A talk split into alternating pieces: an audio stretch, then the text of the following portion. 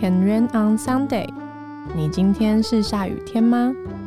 如果遇见雨天，欢迎来躲躲雨。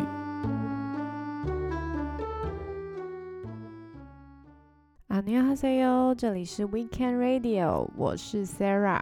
好快，年假就过完了。今天等于是大家开工的第一天的晚上，不晓得大家适应的如何呢？过了一个九天的年假，相信对多数的人来说都不是那么容易可以收心的。今年比较可以面对要上班这件事情，就是我的一个小诀窍啦。也许大家可能要明年用 在。过年的时候，就是一直提醒自己，我接下来是要上班的。所以我觉得在这个状态底下，虽然每一天都蛮充实的过我的年假，几乎每天都有行程，除了除夕、初一这些日子都是跟家人主要在一起之外，其他时间也都有和朋友相处。所以我觉得过得很充实，也很有趣。唯一一个就是觉得啊，如果可以居家上班的话，那该有多好。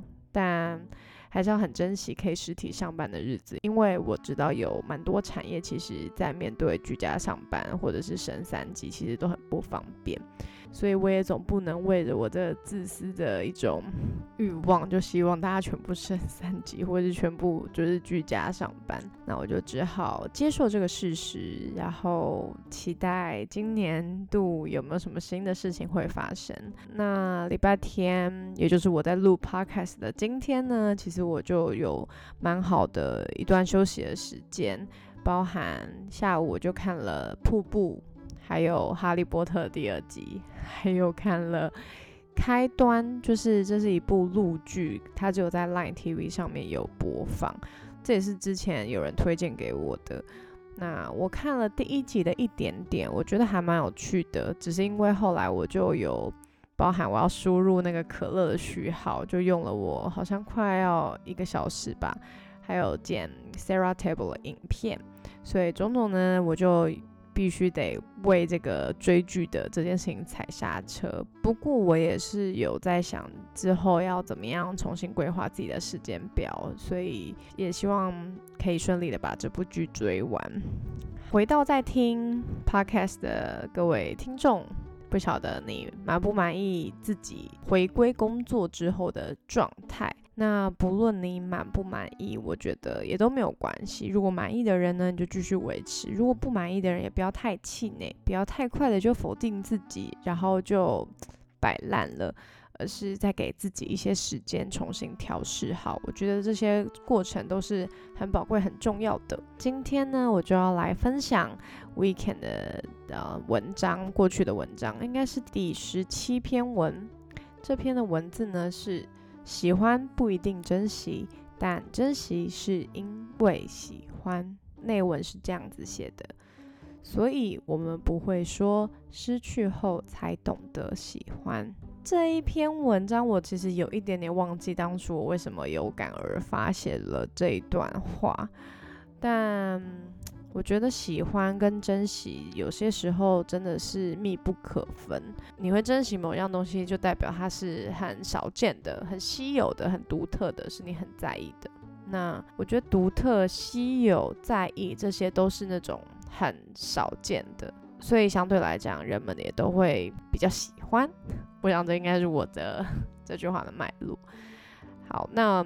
就是因为我其实也忘了我这段图文到底是想要表达什么，所以我就在想这一集 podcast 的时候，我我反而想到的是我之前有看过一个 YouTube，然后那个是关少文，然后他访问了焦凡凡，我已经忘了那一篇的标题是什么了，但总而言之就是焦凡凡就有表达说他一直都是那种会主动追求男生的人，所以关少文就问他说，那你不会觉得自己这样？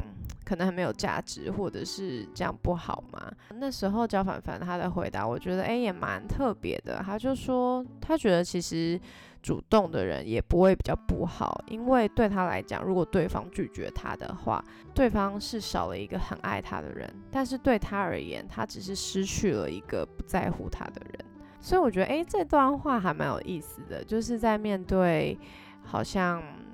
呃一些关系里面，我觉得也不一定是男女关系啦，就是可能在友情里面，其实也是，因为我相信很多的人都是在友情里面付出了很多，但也许你的好朋友他并不是像你一样会这么样主动，可能约你，或者是主动说一些肉麻的话的人。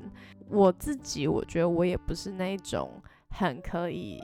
叫什么宝宝啊，还什么的？可是我就真的是因为被我在美国挚友娜娜给改变了，所以好，其实我也只有对她我会说比较亲密或者是肉麻的话。其实对于可能一般我也很好的朋友，我我也不会，我顶多我应该会说亲爱的，还什么之类的。对，可能但对可能很多人来讲，要他叫你亲爱的，就连朋友他都可能觉得很困难。怎么会想到这个呢？我觉得就是跟喜欢跟珍惜也有一点关系吧。你的喜欢一定要遇到一个懂得珍惜的人。嗯，我觉得是我想要表达的。哈哈，就回来讲一讲，就是直接做了一个结论。特别也可能也想到我跟我好朋友，就是跟我的挚友娜娜之间的关系也是。虽然她现在在美国，然后她又交了男朋友。但是我觉得，在我们的关系里面，我还是可以知道他很珍惜我，而且我也很珍惜他。虽然我们真的没有办法像以前一样一直相处在一起，可是只要我吃到什么好吃的，我就会把它记录下来，因为我要等他回来的时候，可以跟他一起去这些在这段时间少了他的地方跟餐厅。我觉得我会这么珍惜他，真的也是因为我也知道他很珍惜我，我真的也很。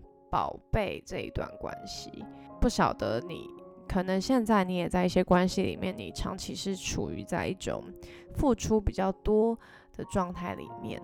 那在这个状态里面，我觉得久了真的是会累。那你累的时候，我觉得你也不需要好像去跟对方吵，说为什么你都付出这么少，为什么都是我在付出？我觉得好像有些时候也不一定需要。我觉得可能我不能说。都是这样，因为每个人的处境很不一样。但我自己的学习就是要看每一个阶段、每一个季节，不能够只用过去的经验，然后复制贴上在每一段关系里面。因为每一段关系它都是活的，每个人都在改变，每个人都在成长。你所在面对的事情也会有需要调整的地方。也许过去你是直接表达，可是又或许到了一个新的季节里面，你需要练习的反而是不要把你所有的情绪都丢给对方。有些时候，我觉得你的安静、你的等候、你的可以说是沉默也好，其实反而是让对方有一些空间去思考，他对于这段关系他是怎么样看待的。那如果对方他真的就不是那种和你一样是积极、主动、热情的人的话，需要调整的也未必是对方，也许有些时候就是我们的期待。所以在这个新的一年的一开始，我觉得也不需要特别压抑自己的喜欢，而是我真心的希望，不论是听的人或者是我自己，我们的喜欢都能够被好好的珍惜。那那个珍惜。是从朋友来的，是从你的可能公司的同事，或者是主管，甚至就是你在感情当中的对象，都希望我们可以遇到那个珍惜我们喜欢的人。那也别忘了，如果有人对你喜欢，对你表达他对你的喜欢的话，如果你可能真的没有想要，就也不要跟对方勾勾滴，就是给对方留下一些无谓的想象空间。就是也要断干净，这样好。这这集不晓得为什么就是一个天马行空的乱讲，但就是希望大家可以 听到你想听的喽。那最后呢，就要来为大家来祷告。亲爱的耶稣，我知道要面对喜欢、面对珍惜，真的有很多的挑战，因为就连我们自己有些时候面对别人的喜欢。都不一定是很珍惜的，求你先来让我们调整我们里面的眼光，求你就让我们可以不去强求别人，但是让我们懂得知道怎么样维持那个界限，心里的界限。当我们需要停止的时候，求你也给我们勇气停止，让我们可以知道什么是真正的喜欢，什么是真正的珍惜。啊，如果当中有一些人需要停止。一些错的喜欢，或者是错误的珍惜，或者是有一些人他珍惜着一些可能是正在伤害他的一些感觉或者是关系。求你也亲自的在这个当中帮助这些人，可以有勇气画下句点。因为新年已经开始了，相信你真的会做新事在我们当中。感谢你爱我们，听我们的祷告，奉耶稣基督的名，阿门。今天的内容呢，真的是非常的混乱，但希望大家都可以还是有一些些小小的收获。那我们就下一次再见喽！记得下雨了也没关系。